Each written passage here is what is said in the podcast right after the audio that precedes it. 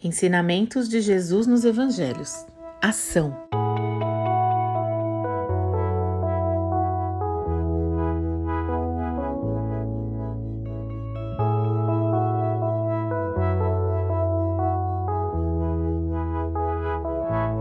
O ensinamento de hoje é a ação, movimento, atitude.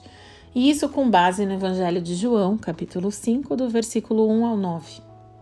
O contexto é o seguinte: Jesus estava em Jerusalém e dentro da cidade, perto da Porta das Ovelhas, ficava o tanque de Betesda, um grande reservatório de águas onde as pessoas doentes iam em busca de cura.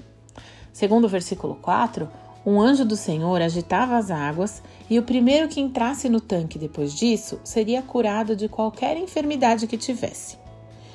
Então, vamos lá ao texto bíblico, João 5, 5 a 9. Um dos homens ali estava doente havia 38 anos. Quando Jesus o viu e soube que estava enfermo por tanto tempo, perguntou-lhe: Você gostaria de ser curado? Um homem respondeu: Não consigo, Senhor, pois não tenho quem me coloque no tanque quando a água se agita. Alguém sempre chega antes de mim. Jesus lhe disse: Levante-se, pegue sua maca e ande. No mesmo instante, o homem ficou curado.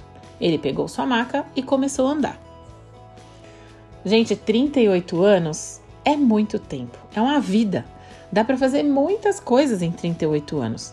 Nascer, crescer, brincar um monte, estudar um monte, fazer faculdade, até mais de uma se a pessoa quiser, pós-graduação, MBA, aprender vários idiomas, viajar o mundo, casar, formar uma família, trabalhar em vários lugares, abrir uma empresa, falir uma empresa, enfim.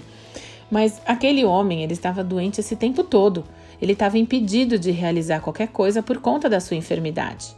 Não sabemos exatamente o que ele tinha, mas era algo que o paralisava, porque ele dependia de alguém para ir até o tanque. Ele vivia sobre uma maca. 38 anos querendo ser curado. Até que Jesus o encontra e transforma sua vida por meio da cura. Mas o que isso tem a ver com o ensinamento de hoje, que é a ação? Bom, Jesus perguntou se o homem queria ser curado, ele respondeu contando porque aquilo não tinha acontecido até então. E a única coisa que Jesus falou para ele foi: levanta, pega sua maca e anda. Ação, movimento, sair da paralisia, levantar, sair da inércia, fazer alguma coisa. Jesus não fez um discurso de consolo, de compaixão, porque aquele homem não tinha encontrado ninguém para ajudá-lo ao longo de 38 anos. Mas essa é a atitude que a gente tem muitas vezes, né? Quando alguém compartilha com a gente alguma dificuldade. A gente tem um monte de palavras de consolo para dar para aquela pessoa.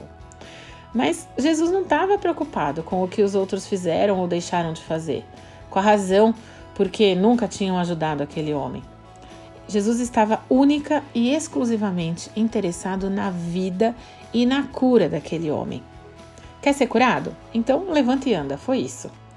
Jesus não falou para ele logo de cara: você está curado, pega sua maca, levanta e anda. Em outras situações, em outros milagres de cura na Bíblia, a gente vê você está curado ou alguma coisa do tipo. Não foi o caso.